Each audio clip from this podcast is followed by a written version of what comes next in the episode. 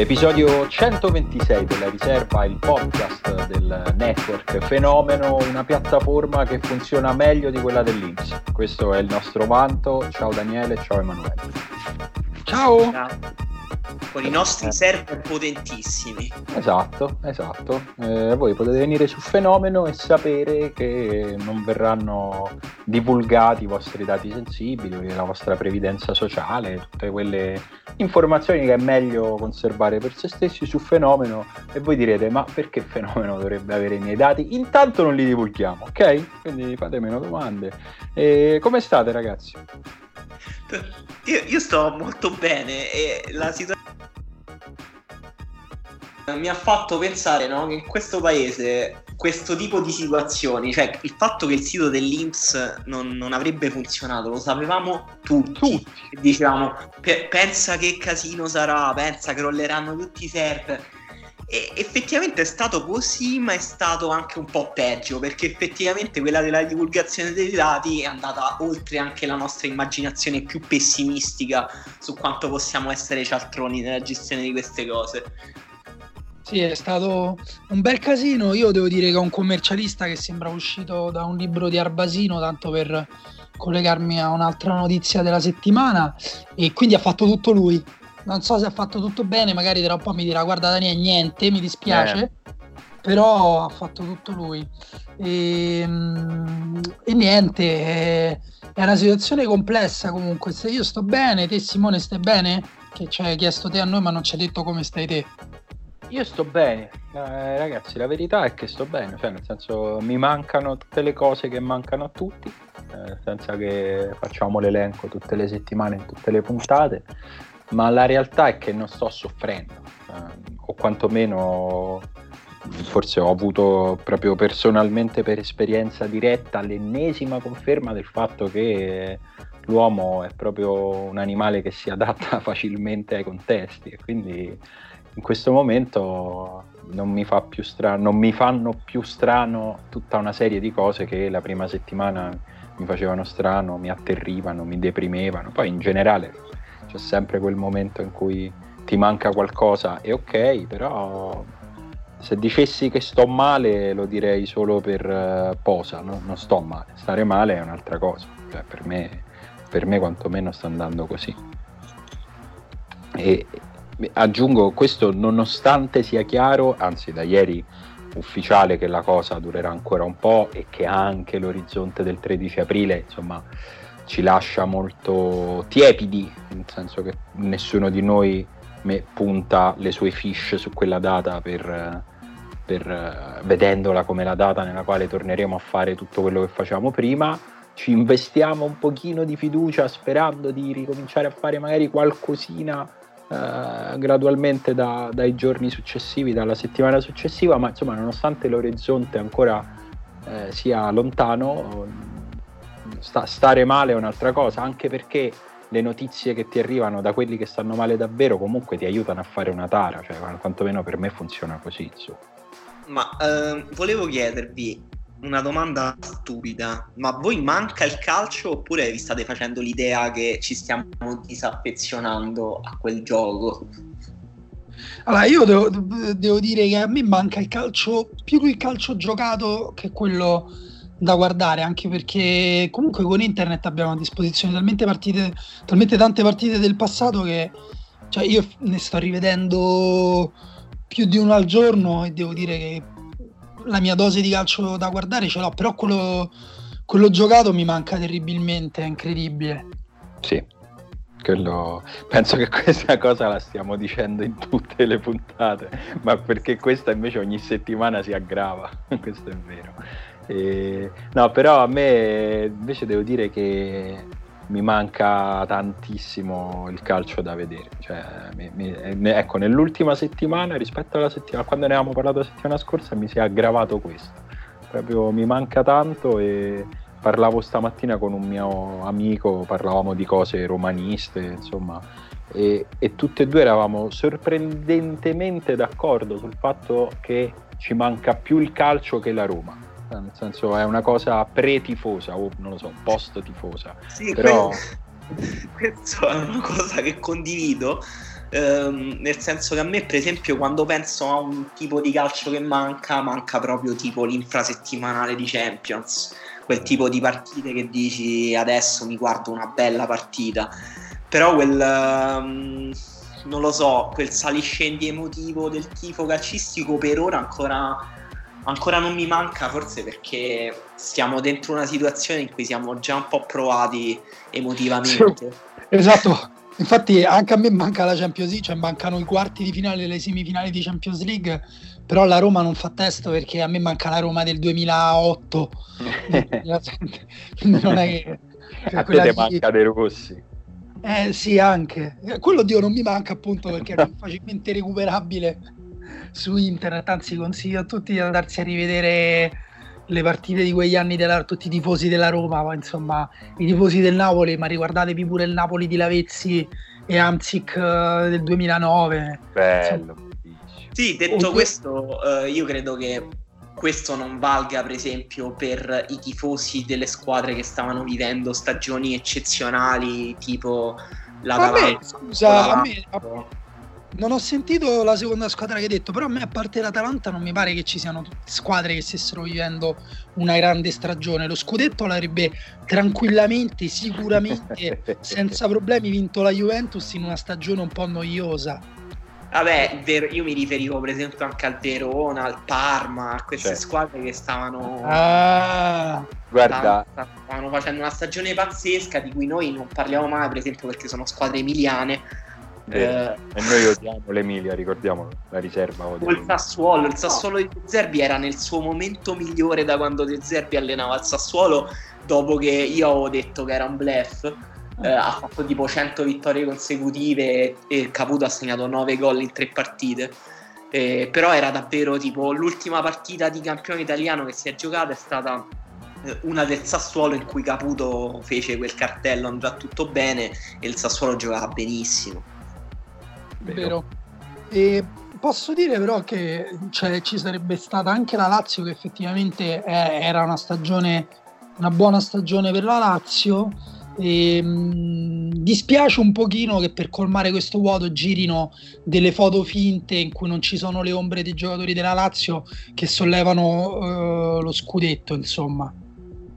No, credo di, ave- di, essermi perso qualcosa, però sì, diciamo che anche là, no. al di là delle foto complottiste, mh, le dichiarazioni no, no, mi, mi, dire sì, no, in realtà avevo fatto un, un come dire, unito le dichiarazioni che, che, tutti hanno letto di queste settimane di dare diagonale, eh, che poi si, al di là dello scherzo si inseriscono in un contesto più complesso anche da un punto di vista giuridico, eh, che, che, che, riguarda la Lega sul come far finire il campionato, quando farlo finire e, e, di cui adesso parliamo, però appunto quelle dichiarazioni che sono state prese eh, quantomeno come dichiarazioni con un cattivo tempismo, questo mi pare più o meno oggettivo perché finché ci sono 700-800 morti al giorno dire che è in loro onore che bisogna far finire il campionato mi sembra come dire un, un po' un artificio retorico un po', un, po' difficilmente condivisibile. A quell'altra invece polemica che invece mi ha fatto totalmente impazzire sono le cose che mi divertono di più per cui è girata la foto di un bambino che in una strada vuota di Milano fa una bicicletta con la maglia di Zaniolo e secondo alcuni, pochi perché sono sempre le minoranze di qualsiasi tifoseria a rendersi ridicole, però pochi tifosi della Lazio hanno sostenuto che fosse un fotomontaggio per spingere il prodotto Roma perché mancava l'ombra del bambino. E queste sono. Que- mi ha veramente migliorato la giornata quella cosa. Eh, guarda, io questo, a questo tipo di, di polemiche mi fa venire in mente che in questo periodo ho ancora meno voglia di argomentare quando vedo polemiche stupide. Cioè, nel senso, non riesco più a parlare con le persone che dicono cose irricevibili e di un livello troppo basso. Cioè, proprio, non so come dire, eh, le, le, recepisco un certo tipo di polemiche come recepisco il mio cane che mangia il suo vomito. Cioè, con disappunto, ma pensando, eh vabbè, è scemo è il cane. Gli dico no, non lo devi fare, ma tanto lo so che lo rifarà, anche se è una cosa scema e disgustosa. E ormai è così, cioè quando leggo queste cose dico non... che, che, che, devo fare, che devo dire, con chi dovrei confrontarmi per cercare di superare questo argomento scemo. È, è così, il cane che Vabbè, mangia il suo cuore. Abbiamo citato una polemica, diciamo, molto di nicchia nella, nell'ambiente romano, però ci sono state ovviamente, questo è, è, siamo nel momento della perfezione del calcio italiano, in cui non si gioca più a calcio e ci sono solo polemiche. Siamo nati e, per questo. Perché ovviamente in Lega Calcio si continua come dire, a disputare su, su, su, quello che bisogna fare, sulla situazione. Sì, eh, non è cambiato molto, diciamo, rispetto no. a che ne avevamo parlato, no? C'è una proposta di, della FIGC, in teoria, assegnare tre punti a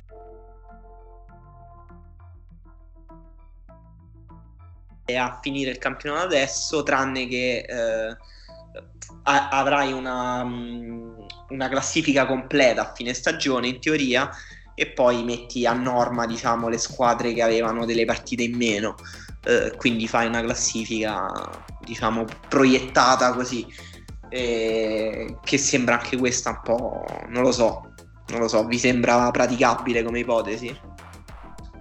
Mm, forse a football manager non, non, nel mondo reale. No non lo so nel senso la, diciamo che eh, la, la, federazione è, mi sembra quella ovviamente che parla con una voce più univoca, nel senso Gravina continua a dire vediamo se riusciamo a finire questo campionato, anche perché co- conosco i miei polli e so che se non lo finiamo passiamo una ridicola estate a, a colpi di carte bollate, che sarebbe proprio no, la, la, la, definitiva figuraccia del, del sistema calcio italiano. Quindi dire vediamo se ci riusciamo, noi vorremmo ricominciare, anche perché, questo lo ha, lo ha detto lo stesso Gravina, ed es- per esporsi così evidentemente, insomma, lo ha fatto su una base solida, eh, la, alla Juve non interessa lo scudetto assegnato d'ufficio, cioè lo scudetto assegnato a, a campionato monco, quindi eh, o si riparte o questo scudetto non si assegna, anche se non lo so, magari lo Tito a quel punto dicevo se no vogliono loro, datecelo a noi, non lo so, eh, non lo so. E quindi la, la, federazione è quello, è, è, ha questa voce qua attraverso il suo presidente, la Lega, nella Lega ognuno sta andando un po' in ordine sparso, eh, rispetto alla settimana scorsa sappiamo che la Juve ha fatto un po' una fuga in avanti sul taglio degli stipendi, tutti gli altri stanno cercando di trovare una soluzione univoca, però siamo ancora nella fase nella quale ognuno parla un po' più per sé che per uh, l'interesse generale, anche perché manca un coordinamento generale univoco che è quello che dovrebbe arrivare in sede europea, cioè dalla UEFA. La UEFA ieri si è riunita, ha fatto una call con tutte e 55 le federazioni che afferiscono alla UEFA alla fine di questa grande call eh, l'unica decisione è stata quella di sparecchiare il campo da tutti i possibili ostacoli al, al poter iniziare a giocare, cioè tutte le amichevoli che erano rimaste o i turni che, di qualificazione che erano rimasti delle nazionali, le under, insomma tutto quello che può decidere la UEFA è stato spostato in avanti dopo che era già stato spostato l'europeo e la UEFA adesso dice aspettiamo e vediamo ma mh, con un forte indirizzo a cercare di finire i campionati e anche le coppe, quindi necessariamente giocare giugno, luglio e agosto, perché eh, da qui non si scappa. Il problema è che in Europa si va a velocità molto diverse da tutti i punti di vista, quindi anche da quello di vista del contagio, delle misure, dell'eventuale ritorno a una vita accettabilmente normale, tant'è che ieri la UEFA dice quello oggi eh, il Belgio dice da noi il campionato è finito, lo ha vinto il Bruges o l'Olanda eh, attraverso mh, mm, Overmars, se non ricordo male, sì, direttore sportivo dell'Ajax dice guardate a noi non ci interessa quello che dice la UEFA che è come Trump e pensa solo ai soldi, qui abbiamo 100 morti al giorno, per noi il campionato è finito. Questo più o meno è il quadro. Sì, guarda, mm, per me di, ripeto, al di là delle questioni proprio pratiche, eh, ripeto, anche giuridiche, perché non dobbiamo. Tu hai parlato di un futuro, di, di, di, un futuro prossimo fatto di carte bollate, ma quello è già il nostro presente. E, e, secondo me non vedono l'ora in realtà di scatenare una guerra a colpi di atti giuridici. Però eh, faccio un esempio che viene da un altro sport. Eh, è saltato eh, l'incontro che più aspettavo di MMA da quando seguo l'MMA, che non è da tantissimo tempo, però era comunque un incontro che sentivo tantissimo eh, perché c- c'erano due grandi fighter in gioco, Khabib Nurmagomedov e Tony Ferguson, soprattutto era un incontro che è già saltato altre quattro volte, quindi è un incontro che era maledetto, ci si diceva ma mo che succederà per far saltare anche questa volta, una volta uno si è rotto i legamenti, un'altra volta un altro è inciampato su un cavo, eh, questa volta è successa una pandemia. Eh, tutti hanno perso delle cose anche importanti da, in questo momento e secondo me una parte importante di come ricorderemo questo momento sa, saranno tutte le cose che, che, avremo perso.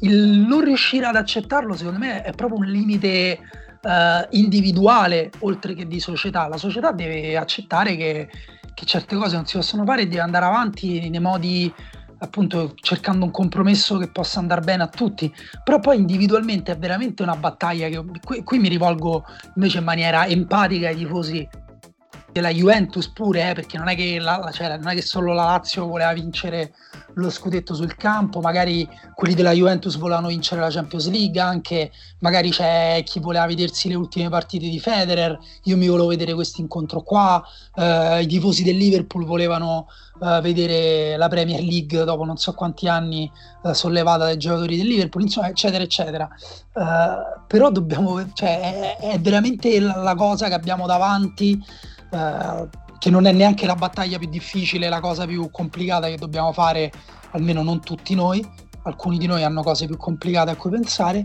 però è proprio il punto della cosa, mancare il punto della cosa a livello umano è proprio puerile, puerile. Eh, come si diceva all'inizio della, di questa pandemia e all'inizio di quella trafila di partite rimandate che hanno portato poi al blocco totale, il problema sembrava essere conciliare gli interessi economici con quelli della salute delle persone. Sembra che non si sia ancora arrivati a un punto di equilibrio di questa cosa, nel senso che eh, ancora non, non, si è arrivati ad accettare le perdite economiche che ci saranno. Eh, probabilmente neanche gli addetti ai lavori del mondo del calcio sanno adesso eh, quanto questo virus Uh, cambierà in profondità l'economia del calcio perché l'economia mondiale sta già cambiando. Non so se avete visto quel grafico del Washington Post su come i sussidi di disoccupazione negli Stati Uniti si siano uh, a un certo punto eh, siano schizzati in avanti nella settimana tra il 21 e il 28 marzo e adesso siano ulteriormente raddoppiati e siamo a una percentuale ormai quasi non, non ricostruibile di aumento rispetto eh, non solo a un periodo normale ma anche alla crisi del 2008 e anche il mondo del calcio forse non riesce neanche a quantificare quanti danni ci saranno da questa situazione e come ne uscirà cambiato. Per esempio il presidente del Bayern Monaco l'altro giorno ha detto che bisognerà scordarsi le cifre di trasferimenti a cui ci stavamo abituando ultimi, nelle ultime stagioni, nelle ultime sessioni di calciomercato, eh, che è sembrata una dichiarazione al, al contempo di buonsenso perché Mm, diciamo sì, eh, e magari questo può essere anche un bene, eh, dall'altra parte anche di una persona che forse non sa davvero ehm, a cosa va incontro, cioè questa è un po' l'impressione da fuori, cioè che eh, i dirigenti nel mondo del calcio a ogni livello non sappiano cosa, cosa hanno davanti. Sì, vai vai Dani. No, io volevo dire che, che, che, che, nessuno lo sa ed è anche un bene, ripeto, perché cioè, a, a, un livello alto. Dove, il punto dove diventa preoccupante è il livello più basso, secondo me.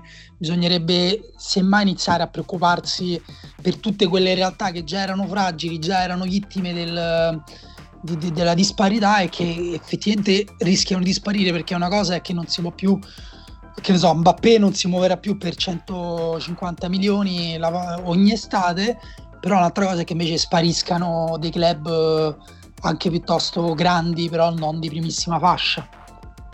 Sì, tra l'altro eh, in tema economico, eh, prima abbiamo parlato, insomma, salendo una scala gerarchica di eh, leghe nazionali di UEFA, eh, quello che abbiamo invece saputo in questa settimana che riguarda la FIFA, che eh, in qualche modo dovrà coordinare, tentare di coordinare tutto questo, ehm, è partito da un'inchiesta, se non ricordo male, del Washington Post o del New York Times, non me lo ricordo più, no, del New York Times credo, ehm, su ehm, misure economiche che metterà in campo la FIFA per cercare di, per quanto possibile, tenere in piedi tutto il sistema anche ai livelli più bassi, non solo a quelli eh, da, da Champions League, però insomma la FIFA ha un l'ultimo budget, l'ultimo bilancio è di 6,4 miliardi, ma soprattutto, eh, secondo questa inchiesta, eh, che non è stata smentita,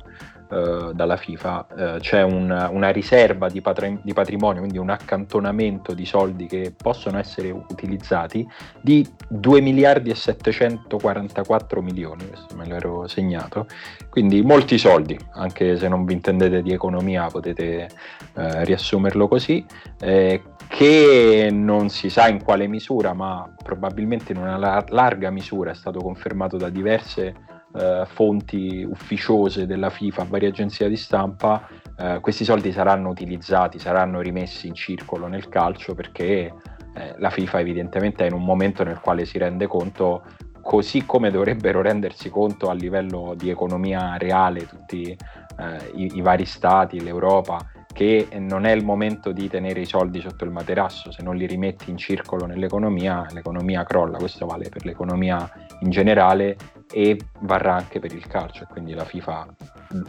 fa, perseguirà i suoi interessi ancora una volta, ma stavolta dovrà farlo eh, distribuendo un po' dei soldi che ha messo da parte in questi anni semplicemente. E insomma vedremo come e quando succederà, ma sarà, sarà, inevitabile e nonostante questo, come dicevate voi, comunque c'è grande curiosità di vedere una volta finito tutto, una volta finita questa stagione, comunque finirà, come ripartirà il calcio proprio da un punto di vista di, anche di dimensioni economiche.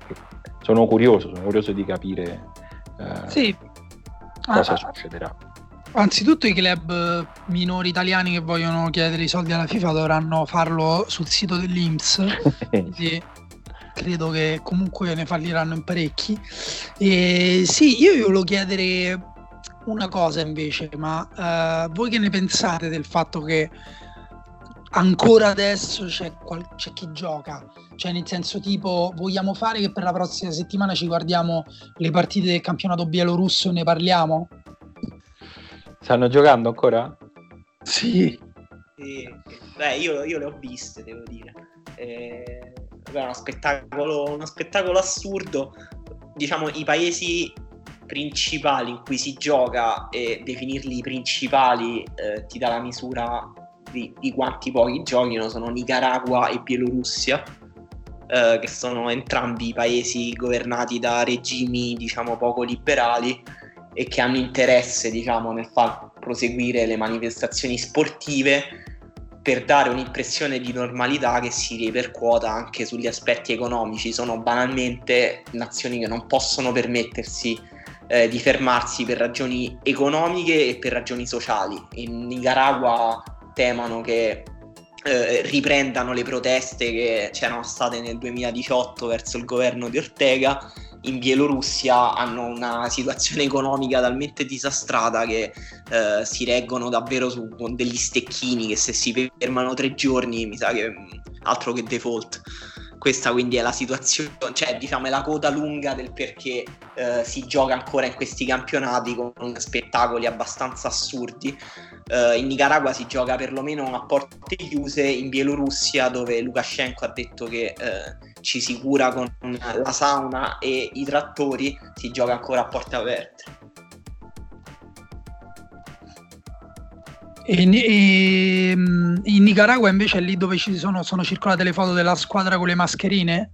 come protesta? Sì, sì, è, è, è la squadra, è il, adesso ti dico anche il nome della squadra, è il Giriangen, che è l'unica squadra che eh, si è opposta alla decisione di continuare a giocare e quello delle mascherine i guanti là c'era un, un, loro messaggio di protesta diciamo.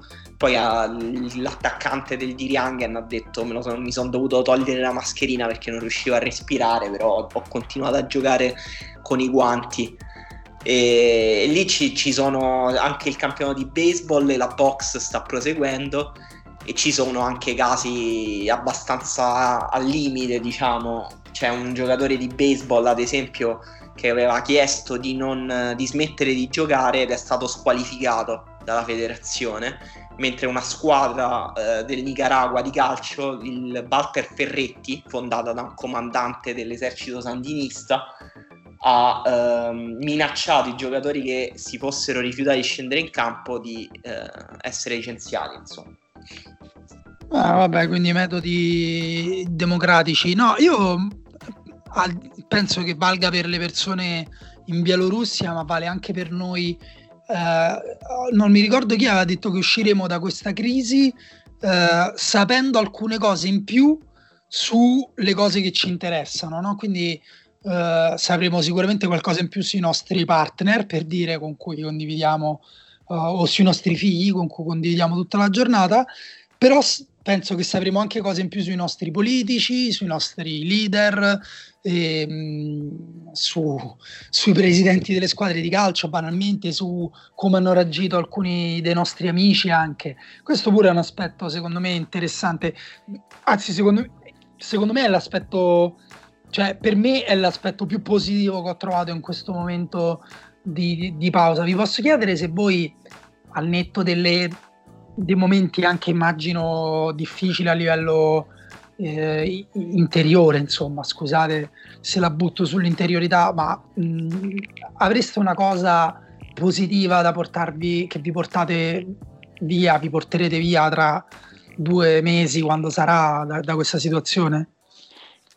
Ma guarda, io di, di, positivo cioè che sto parlando molto di più con, in generale con, con le persone, nel senso che il fatto di stare dentro casa e non poterle vedere, non poter incontrare le persone per caso, eh, poi ti fa impegnare un po' di più a, a, a trovare il tempo per uh, interessarti agli altri, non so come dire, e sto, sto parlando un po' di più con tutti, a partire da ovviamente dalla mia compagna perché ci vediamo di più, ai miei genitori, e lei è l'unica con la quale ovviamente parlo di persona e poi in call video o solo audio, ma spesso video con, con tante altre persone con le quali eh, magari di solito ci si sente molto, ci si scrive molto su WhatsApp, ma c'è poca occasione di eh, vedersi in faccia e di parlarsi perché facciamo tutti, più o meno tutti, eh, vite con ritmi senza senso. E in questo caso i ritmi sono cambiati per forza e quindi il tempo magari lo, lo trovi e questa è una cosa che, che, che, spero di conservare, che spero che riusciremo a conservare, il fatto di trovare un pochino più di tempo per parlarci, lo so, alla fine sono son diventato, l'ho buttata sul, sull'interiore pure io, sembra un discorso di Giuseppe Conte, forse sarà il cognome, non lo so. E, è per forza però, no, in questo momento.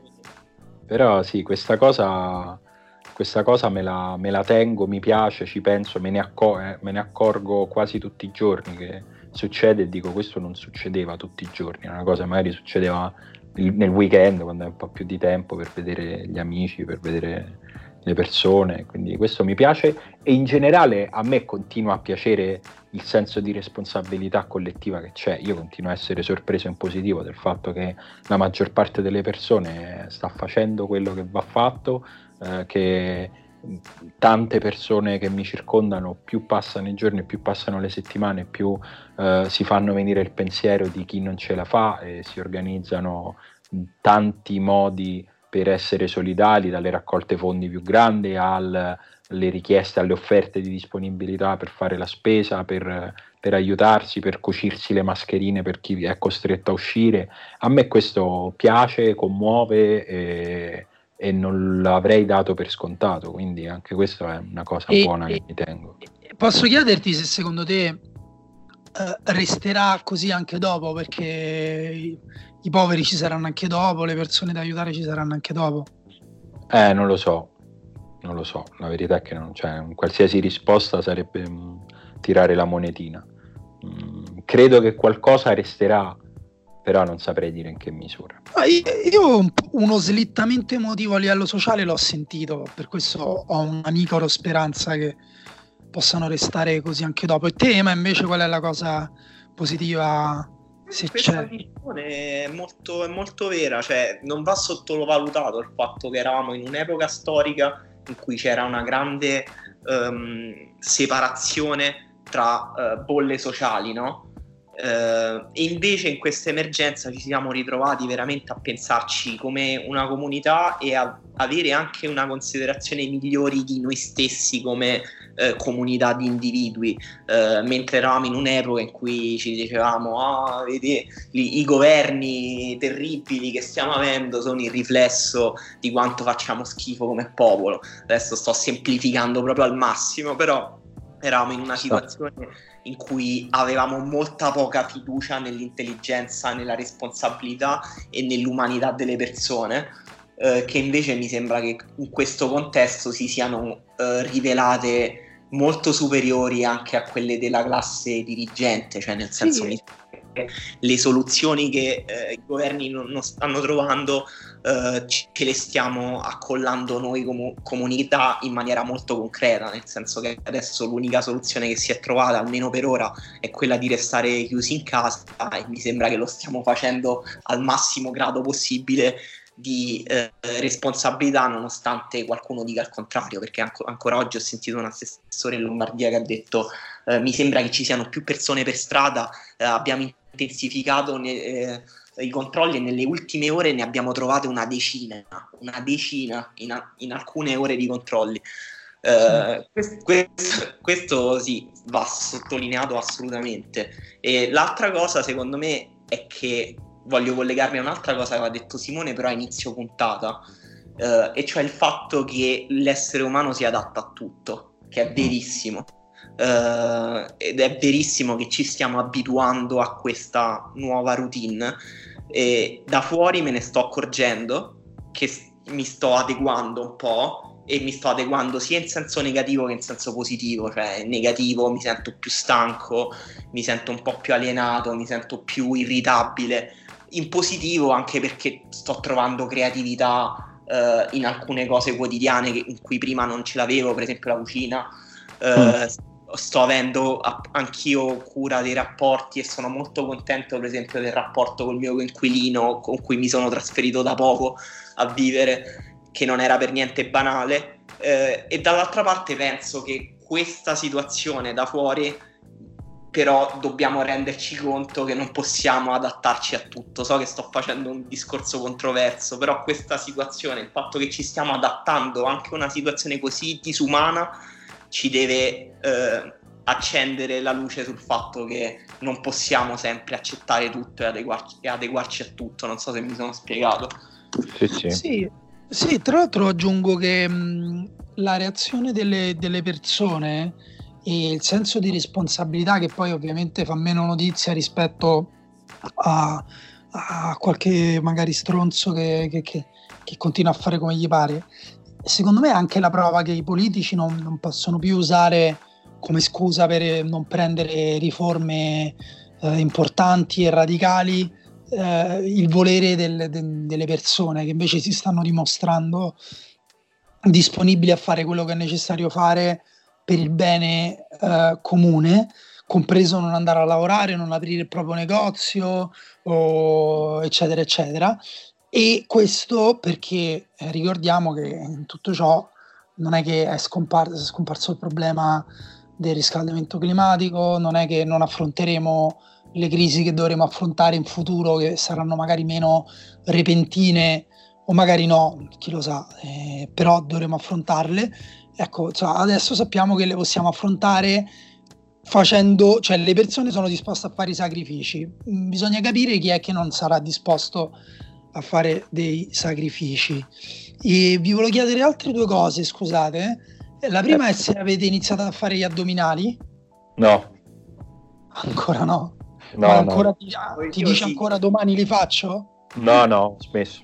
Ormai però faccio, faccio molto sollevamento pesi con Camilla, cioè proprio ci mettiamo, mi metto per terra, la prendo in braccio e faccio proprio sessioni di 20, 30, 40, che comunque sono 5 kg e mezzo, eh, dopo un po' pesa, e così lei ride, si diverte e io faccio un po' di esercizio alle braccia, questo è il massimo che sto facendo. Sì, secondo me così a occhio, eh, secondo me non ti fai benissimo alla schiena, però... Ma sto sdraiato per terra su una superficie rigida, no, non lo so se mi faccio bene o male, però lei si diverte, quindi va bene. Emanuele, te invece sì. No, sì, sto, li sto facendo in realtà un po' dall'inizio, cioè li facevo anche un po' prima. Sto continuando, però il fatto che mh, non facciamo più esercizi, ho provato a fare qualche esercizio un po' più aerobico, no? Ed è... e ho smesso subito, cioè quelli sono impossibili da fare e quando esco per fare la spesa e fa- faccio quei cinque piani di scale a piedi, sento le mie gambe disintegrarsi e mi sento veramente male. È vero. Io adesso, prime- quando stavamo per iniziare a registrare, mi hanno citofonato perché era un pacco con una cosa che aspettavo e abito al settimo piano e per me ormai è- l'ascensore non esiste, è proprio un oggetto che non esiste per motivi sia sanitari, nel senso che mh, non voglio toccare tasti, manopole, ma anche perché è l'unico esercizio che è rimasto fare le scale. È solo che siccome mi dovevo sbrigare perché dovevamo iniziare a registrare, mi stava veramente per prendere un colpo a fare sette piani a scendere e sette a salire. Ho detto come mi sono ridotto male. Cioè, come, quanto- un altro motivo per farsi mancare il calciotto. E tu li stai a fare, Daniele? Uh, no, no, io però faccio le scale perché porto il cane, eh, quindi quello, quello almeno lo faccio.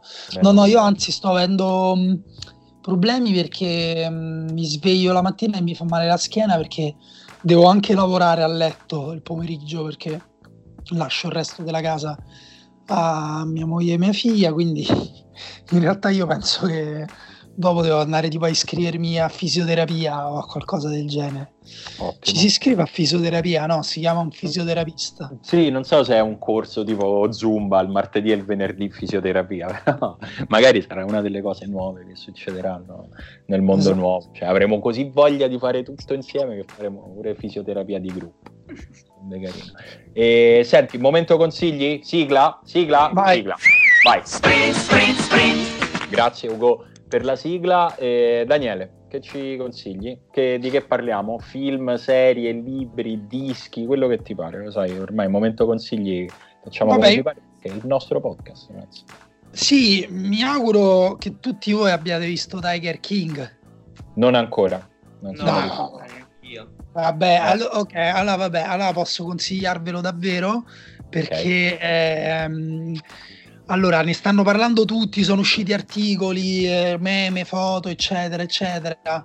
Chiaramente è, come dire, è il piatto più saporito che vi potete mangiare in questi giorni perché sembra veramente un prodotto iper contemporaneo e, mm, e incredibilmente di intrattenimento, non c'è una scena normale, parla di fondamentalmente eh, un tipo, eh, un cowboy, un cowboy gay che alleva, che alleva e cresce tigri in uno zoo privato eh, in America e che ha una faida con una donna che anche lei eh, con- ha delle tigri in una specie di zoo privato e, e- e un- ci sono degli omicidi di mezzo, ci sono altri personaggi tutti incredibilmente gente senza braccia, gente senza gambe, È bello. tigri e anche ligri, che non so se sapete cosa sono i ligre. No.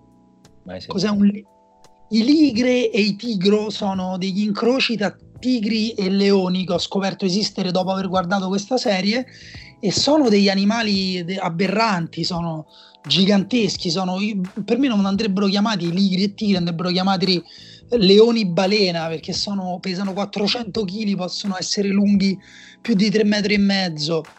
Infatti credo che in natura non possano esistere perché non sono fisicamente in grado di cacciare.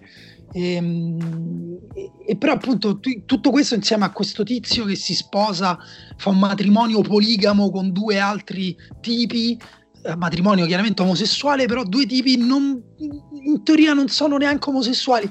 Una storia allucinante di manipolatori, tutte persone schifose uh, che, che, è meglio non frequentare, però appunto è incredibilmente affascinante perché trasuda la vita, anche se magari la, la, la parte meno pregevole della vita, però proprio quella vita che ci manca, la possibilità di fare e creare cose assurde. E Beh, quindi guardatevelo e poi ditemi che ne pensate. Comunque c'è gente che ha iniziato a vederlo e è arrivata alle 4 del mattino per vedersi tutte e sette le puntate di seguito. Ma quindi è proprio, cioè dà dipendenza, è uno di quei prodotti costruiti per entrarti sotto pelle. No, in realtà no, perché diciamo l- la parte meno sviluppata secondo me è la parte crime, è, è più figa tutta la parte invece di descrizione la parte crime francamente non, no, non, non dice molto. Bello, bello, mi, mi piace. Io cioè, l'avevo messo ovviamente fra le cose da vedere perché anche io sono stato bombardato da diverse parti con questo consiglio, quindi a maggior ragione me lo, me lo prendo. Perché e... ti stai guardando te adesso invece? Allora, allora, guardando diciamo, l'ultima cosa che mi ha colpito a sorpresa, fra l'altro, proprio con una modalità boomer totale, cioè beccato di sera su Rete 4, non mi chiedete come, cioè proprio scanalando, è stato Boogie Nights di Paul Thomas Anderson, che non vedevo da forse 15 anni, ed è un film eh, pazzesco cioè, proprio, no, non so se, se, l'avete visto, se sapete di che cosa sto parlando, se, se ve lo ricordate. Io, io, non l'ho visto, ma mia moglie non, non, vuole rivederlo perché lei l'ha già visto. Ah, ragazzi.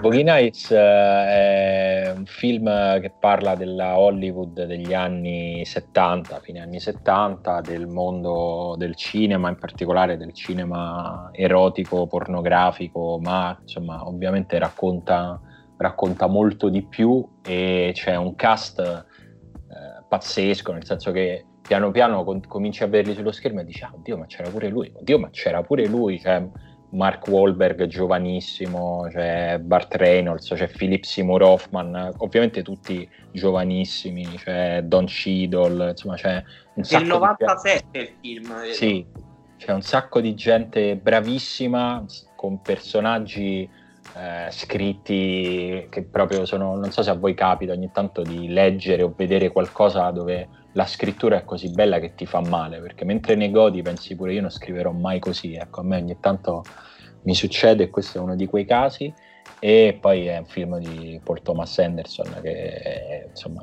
eh, regista vabbè, gigante. Però Thomas Anderson io non li ho visti tutti, anche perché a un certo punto um, ci sono dei film stupendi ed altri sì. invece proprio mi fanno incazzare per quanto non, non li sopporto. Tipo? Um, tipo The Master. Eh, The Master è controverso, è vero. A me è piaciuto tanti, è uno dei miei film preferiti. Io me lo devo rivedere. Non l'ho sopportato proprio. Io lo devo rivedere perché ho capito che le cose che ho visto più di dieci anni fa, il mio giudizio è totalmente irrilevante. Cioè, non mi interessa il giudizio del Simone di dieci anni fa, sono troppo diverso, quindi devo, li devo rivedere. Però, tipo Magnolia, Ema, sì, è un grande sì. Sì, sì, sì, Magnolia e il petroliere, bellissimi. Eh. E Vizio di forma, mm, non l'ho co- visto. Non e poi gli altri non li ho visti. Il petroliere per me è tipo top 10 personale di film, forse film, sicuramente di interpretazioni. Cioè, eh, bellissimo. La... Ma invece il filo nascosto l'hai visto? No, ancora non l'ho visto. Perché quello sì, no. è la prima volta che c'è proprio un tema che mi respinge. Cioè, vedo di che cosa parla e dico, Madonna, ma a me non me ne frega un cazzo di questa cosa, anche se è un film di. Beh, ma di che pensi che parla? È di un sarto.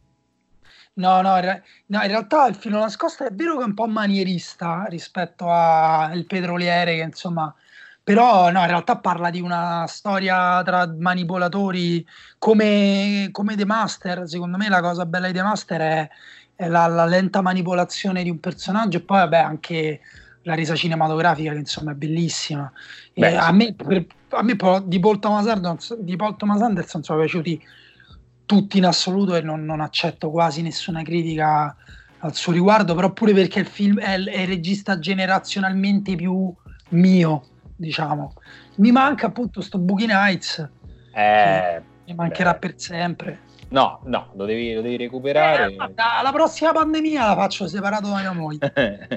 è strano perché, eh, ma perché a, a, tua moglie non è piaciuto? Perché di solito, per esempio, io sono quando un film mi è piaciuto e un mio amico o la mia ragazza non l'ha visto, io fremo per rivedermelo con lui o con lei. Ma scherzi, è no. bellissimo. È che mh, mm, mia moglie andrebbe studiata questa cosa qua, però lei non vuole vedere film vecchi in generale cioè tipo quelli in cui c'è la patina del passato che adesso, adesso quindi neanche i film degli anni 90 certo. la, la, intristiscono e, e, e, non vuole vedere film che ha già visto e perché lei non guarda neanche i trailer non vuole sapere le trame dei film che guarda e l'altro giorno abbiamo guardato un film del 2008 mi ha fatto di quando è questo film del 2008 ha fatto vecchio no, vecchio. dai, dai 2008 vecchio no esatto, esatto. non è accettabile Beh, comunque, quindi sì, eh, l'altro, io l'altro giorno ho fatto tardissimo, sta, mi stavano cadendo gli occhi dal sonno, ero stato tutto il giorno al computer, ero stanchissimo, ma comunque sono andato dritto e mi sono rivisto tutto Boogie Nights con dentro pure le pubblicità di Rete 4, un'esperienza lisergica che non facevo da anni. E... rivedere i film con la pubblicità è pazzesco. Ah, esatto. Io mi ricordo ancora quando andavo al liceo e appunto c'erano i film di notte tipo quando arrivava la pubblicità dopo mezz'ora dicevo no, non ce la faccio, questa non la scuro, mi devo alzare e fare qualcosa. È vero. Sì, io di recente ho visto The Eightful Eight con la pubblicità della RA, che comunque è minore di quella di Rete 4, è stato pazzesco, però a parte The Eightful Eight bellissimo, eh? però sì. con la pubblicità incredibile. È il tuo consiglio, Emanuele? No, io sul mio consiglio sarò molto breve e anche banale in parte eh, consiglio di, ehm, di, rivedere una cosa che ho rivisto di recente, cioè la trilogia eh, tedesca di Luchino Visconti, eh, e cioè La caduta degli dei, Morte a Venezia e Ludwig, a cominciare ovviamente da Morte a Venezia, eh, anche se sembra il momento meno indicato per guardare un film su un'epidemia che porta alla morte del protagonista. Ehm, però è molto bello e soprattutto è un tipo, visto che siamo in un momento storico in cui il cinema sta per morire e che comunque veniamo da un periodo in cui il cinema stava già cambiando moltissimo, eh, fa impressione vedere dei film fatti in quel modo. In Morte a Venezia ci sono tipo 5 dialoghi, li abbiamo proprio contati mentre lo vedevamo, dura due ore e un quarto però è incredibile la potenza cinematografica che, che ha, la, la, pura regia, l'immagine, c'è un'eleganza pazzesca di, di, di, Visconti che secondo me è un regista ovviamente ultra conosciuto che però eh, mi sembra che si veda sempre meno negli ultimi anni anche perché questi prodotti effettivamente sembrano eh, davvero anacronistici però allo sì. stesso tempo molto molto molto molto belli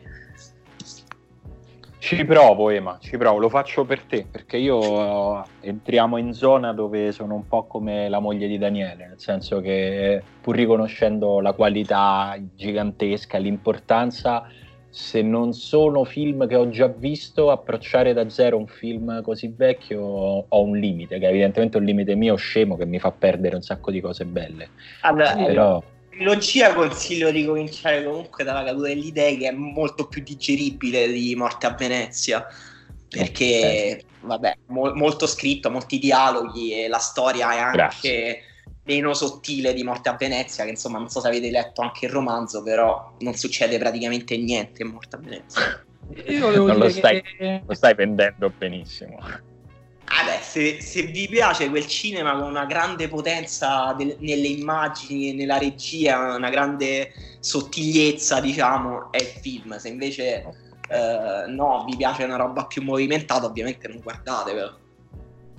Io penso che se posso, anche se, pen- se provo anche solo a farlo vedere ad Emma, mi, può succedere qualcosa di spiacevole. Ieri abbiamo visto un brutto film su Netflix si chiama Hate Grade su una ragazzina di 12 anni che tipo sulla, sul poster c'era scritto tipo semplicemente un capolavoro addirittura eh. su, su, c'era scritto tutti dovrebbero vedere questo film mi, cioè, finita la serata, finito il film, mi stava per ammazzare, mi voleva letteralmente picchiare.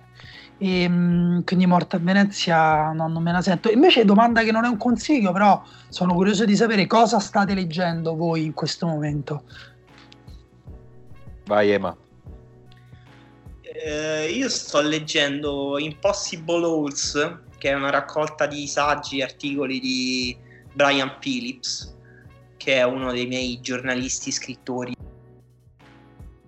Oh, sai, quei libri eh, io l'avevo comprato un sacco di tempo fa, cioè un sacco, è uscito nel 2018 e sono quei libri che ti tieni sul comodino e, e, ti gusti il momento in cui comincerai a leggerlo perché sai che al 100% ti piacerà, sarà bellissimo e in effetti è così, mi sta piacendo tantissimo perché insomma chi conosce Brian Phillips eh, per i suoi articoli su Grantland, poi però anche su MTV, su Slate, insomma gli piacerà sicuramente.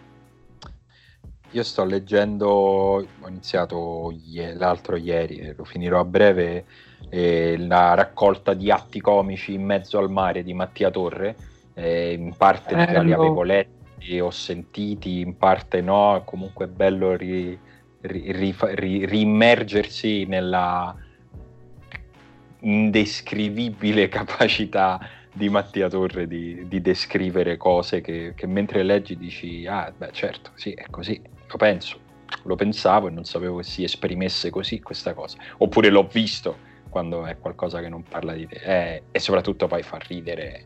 Ieri, mentre leggevo una, una, parte di Gola, che è forse il più conosciuto di questi atti, che è quello nel quale Mattia Torre parla della, dell'ossessione italiana per il cibo, ehm, ho provato per tre o quattro volte di seguito a leggerne una parte alla mia compagna che era sul divano accanto a me. Non riuscivo a leggerlo perché continuavo a ridere e mi interrompevo. Facevo... no, non riuscivo, cioè, proprio mi, mi, toglieva, mi, toglieva, il fiato. Ed era, ve, ve lo consiglio, insomma, lo consiglio a tutti, specialmente in questo momento perché è una lettura leggera perché ti, ti, fa sorridere e proprio ti fa bene fisicamente ridere di gusto ogni tanto, ma non è una lettura leggera per quello che riguarda la qualità, è una qualità densissima, ecco, quindi lo straconsiglio. Fantastico. No, io, a parte che ho mille libri aperti sulla cosa, la cosa che più, forse più originale che sto leggendo adesso, sto rileggendo dei pezzi assalti di Limonov. Non so se voi l'avete letto. Uh, sì. Cosa? Limonov, Limonov. di Ah, sì, bellissimo, certo. Magari qualcuno ce l'ha a casa, non l'ha, non l'ha letto, l'aveva comprato quando se ne parlava molto. Eh. E, mh, mm, fantastico, veramente non me lo ricordavo così eccezionale proprio. Pazzesco, è veramente eh. eccezionale. Sì. Io l'altro giorno ho fatto un uh, esperimento, ho guardato contemporaneamente quattro film, cioè ho aperto quattro film ne ho iniziato uno, poi ho iniziato un altro, poi ho iniziato un altro e poi ho iniziato un altro ancora e a un certo punto ci siamo detti ma che cazzo stiamo guardando? Cioè, non... ah. Anche perché erano molto diversi tra loro, però poi alla fine sono riuscito a chiuderli, a chiuderli tutti con un po' di confusione. Non lo fate, troppi, troppi film tutti insieme, anche perché erano molti diversi, cioè era tipo The Report, molto bello, Ultras, mm, eh, Iron Man 2 e non mi ricordo qual era il quarto, quindi troppo, sì. troppo. Questa pure è una, una pratica strana da, di, da, pandemia. Io invece ho iniziato a guardare, eh, a cercare delle webcam live di città tipo Londra, Parigi, eh, che, mi dessero l'immagine live, ripeto, di alcune cose tipo Times Square vuota. Ho beccato uno che attraversava la strada. Insomma, so. abbiamo altri consigli volanti da dare ai nostri amici? No. Manuele, qual è la cosa più strana che stai facendo? Che sto facendo? Sì, in questo, in questo periodo strano. Eh, eh, guardarmi davvero le partite del campionato bielorusso perché ho scritto un articolo su... Vabbè. Su, no, ma una cosa, che, una cosa che possono fare anche gli altri. Ah, che possono fare? Eh... No, tipo, strano. Guardare so. Contemporaneamente. No, non sto facendo niente di così strano. Te stai facendo cose strane che ti vengono in mente? Eh, te l'ho detto, io non ho mai aperto una webcam live prima in vita mia, sinceramente, per guardare, per guardare una piazza di una città in cui non sto, tutto vuota. sì, tra l'altro, non il massimo. Ah, io sai un'altra cosa che sto facendo strana, ma che è salutare e che mi dispiacerà interrompere? Non, non uso più il deodorante. Sono tre settimane che non uso il deodorante perché tanto mi posso lavare quando voglio. Ed è proprio è bello. Cioè, non è che ho scelto di puzzare, ho scelto di lavarmi quando voglio. Ecco. Ma questo, questo anche è interessante. Io in realtà sono molto più profumato pure di prima e sì, sì, sì, anche sì, sì. No, no, io senza deodorante ho proprio deciso di far respirare la mia pelle. Bellissimo, provateci, è il consiglio che do, che do, a tutti. Fate respirare le vostre ascelle, vi ringrazieranno. Ehm, è il momento delle domande, anche perché ne abbiamo avuto, cioè più che altro delle risposte, eh, perché ne abbiamo avute tantissime. Abbiamo fatto una domanda semplice, cioè quando tutto sarà finito cosa sperate che cambi? Con l'ennesimo capolavoro di Emanuele nella GIF, però questo ormai non fa più notizia, insomma diventa anche difficile superarsi per lui, visto che sono sempre grandi, grandi GIF. E se volete iniziare voi perché non mi sta caricando la pagina, poi vi raggiungo se ce le avete sott'occhio. Io ma ce l'hai sott'occhio? Sì, ho ad esempio la risposta di Igor che dice intanto si dovrebbe capire quando sarà questa fine, ok? Sperare, tutto, ossia approccio ai consumi a una reale necessaria solidarietà, una rivoluzione copernicana rispetto a ciò che urge e quello che non è utile né emergenziale. Realisticamente invece penso che cambierà poco o nulla dell'umano perché a livello di numeri massivi non mi pare che la nostra specie riesca ormai a capire cosa sia imprescindibile e cosa no. Mi considero un apocalittico annoiato. Eh, Beh, sì. non l'avrei mai detto, Igor, ti detto che sei un ottimista. Sì, Giulia dice tutto e niente. Si spera che questa crisi porti nuove consapevolezze e dia una scossa a tutte le cose che abbiamo scoperto di poter fare. Smart working, didattica a distanza, rispetto delle regole della sanità, orari flessibili. Ma il cambiamento, anche se positivo, fa sempre paura e forse tornerà tutto come prima perché in fondo in questo periodo siamo tutti veramente e sinceramente eh, spaventati. Prima faceva schifo, ma è uno schifo che conosciamo e dovremo trovare tutto il nostro coraggio per far fronte alla paura di ciò che non conosciamo. Eh, sì, questo... però queste cose che cita tipo smart working, didattica a distanza, non le vedo come cose positive, non so. No, neanche allora, io non sono d'accordo. Allora, io in generale eh, non sono d'accordo sul fatto che lo smart working di per sé sia una cosa positiva.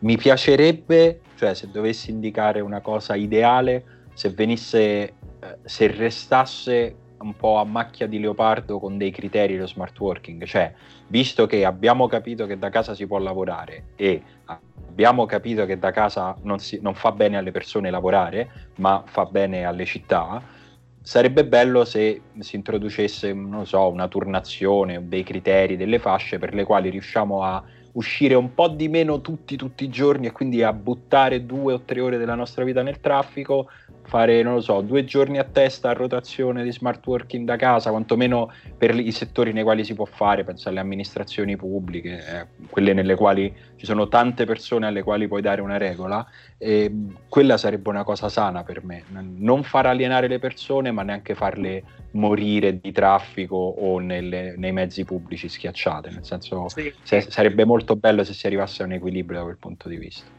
Edoardo dice una cosa importante, cioè l'idea che la sanità è un servizio che cresce sul nulla, invece no, si fa con i soldi dei contribuenti e dovremmo arrabbiarci veramente tanto con chi non la paga, perché se la pagasse avremmo più servizi, più personale, meno bisogno di pretendere che dottori e infermieri siano eroi, mentre noi ci fumiamo le cicche in balconi. Eh, ragazzi, ci tenevo a dire forza Inter, non lo dico da tanto tempo e mi sembra strano. Ci sta, ci sta. E, Emanuele... E sì, sì, vai. Emanuele dice: Spero che questa crisi dia il là a dei cambiamenti del paradigma economico-finanziario, come ad esempio il liberismo selvaggio o l'ordoliberismo europeo, e sarebbe un'ottima occasione per ripensare il ruolo dell'Occidente nel mondo. Quindi, grandissimi piani per Emanuele. Gian Zelatan dice: Il modello di sviluppo basato sulla lotta alla crisi climatica nel calcio l'andamento sportivo e gestionale della C Milan e vorrei l'introduzione degli shootout, eh, quindi alto e basso. Alberto dice non è una risposta diretta alla vostra domanda, ma volevo dirvi che ultimamente quando penso a questioni politiche controverse la voce della mia mente è quella di Daniele Manusia. Grazie Alberto. e, Simone, puoi fare la mia voce nella testa di Alberto? Ma, ci man- eh, mancano le tue eh, ma non, non so no, se la so fare la tua imitazione. Non, Anna, non puoi, leggere, cioè... puoi leggere il prossimo commento a caso con la voce che preferisci. Basta che ci fai un'imitazione, insomma. non so, adesso mi sento, mi sono mi sono inibito. Aspetta, eh, sto cercando un commento. Vabbè, intanto che, che, ne cerco uno adatto, ne leggo qualcuno pure io. Fabrizio chiede il formato della Coppa Italia, Simone la regola del fuorigioco, quindi vanno sul tecnico, sul, sul calcistico. Eh, Felice dice: Mi piacerebbe che la mia generazione cambiasse l'approccio sei getta con cui tratta le persone. Eh, la concezione del valore dei soldi, dice Alessandro, oh, ma sono tutte risposte bellissime, abbiamo degli ascoltatori belli, cioè proprio bello. Matteo dice una cosa bella, importante, forse me la prendo a, a pacchetto, dice eh, vorrei rispondere il rapporto della gente con la scienza visto che sono un biologo.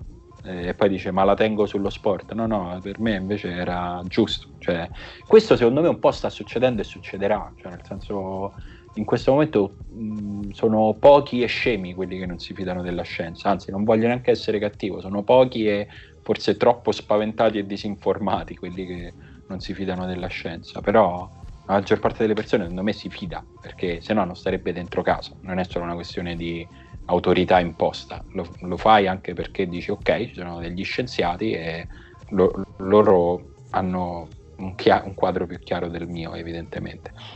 E Giorgio vorrebbe che cambiasse la testa della classifica di A. Andrea vuole sei mesi di mercato aperto e quindi di pendolino. Guarda che è una delle proposte che farà la FIFA, eh? C'era di un mercato aperto da agosto a gennaio e lì Emanuele Atturo proprio fa i big monies con, uh, con pendolino. Eh, Enrico Paterni ti chiede il Milan, non se ne può più di vederlo in queste condizioni. Mm.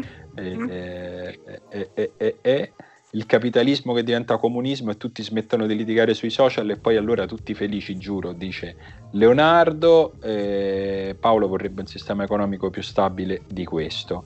Eh, ragazzi, sono tutti commenti belli. Davide dice il terzino destro della Roma. Eh, ecco. Perché comunque la, l'ha ricondotta lì. Quello che non cambierà mai sarà il bisogno di terzini per i tifosi della Roma. C'è sempre bisogno di un nuovo terzino. Sempre. Eh, Terry, Terry, dice: Spero che ci rendiamo conto che il virus lo siamo noi e cominciamo come specie a capire quanto sia dannoso l'impatto sul mondo delle nostre azioni quotidiane. Ehm, Walippo dice che ha condiviso questa, questa domanda con sua moglie Francesca e la sua speranza è un cambiamento positivo del welfare e dell'impatto ecologico. Io ero fermo sul banale tornare a fare la spesa al mercato contadino a San Paolo e comprare il mio pecorino preferito. di prospettive. Eh, Laura dice le, un sacco di cose belle sono state già dette nei commenti io sarò un turista eh, di bei pensieri e spero che i professori universitari mantengano la cosa del registrare le lezioni anche in presenza e caricarle online per poterle vedere da casa la possibilità di assistere a una lezione in pigiama con il caffè davanti e mettere in pausa per sgranchirsi le gambe è una comodità a cui faticherò a rinunciare Beh, Beh, quello è bello. Pure questo. Beh, sì. Beh, io... Aggiungiamo qualche comodità alla vita di uno studente. io faccio una trasmissione tutti i giorni per lavoro e comunque l'idea che appena finisco, finisco, la trasmissione posso prendere in braccio mia figlia e baciarla e lei mi sorride è una cosa che già adesso mi mancherà. Cioè, questo è, è, cioè già lo so che mi mancherà, questo è indubbio. Vorrei chiudere, se siete d'accordo, facendo mie le parole di Gabriele Cavatorta, che dice non penso ancora a quando finirà, mi sembra molto lontano. Più nel breve periodo spero che molti dei vicini di casa cambino la disposizione delle auto parcheggiate, ormai questa la conosco a memoria. Lo penso tutte le sere quando esco a fumare in balcone. Fratello Gabriele, te siento mucho, proprio eh, lo, lo, penso tutte le sere e pensa per, da, per smuovere un po' le carte ho spostato la mia. ho fatto questa cosa e ho passato 10 minuti a cercare parcheggio senza motivo, cioè, la volevo solo accendere per evitare che poi magari un giorno non si accende mai più e quindi già che c'ero l'ho spostata. Questo è stato il brivido che mi sono concesso questa settimana. Ragazzi, torniamo la settimana prossima. Ciao. Ciao.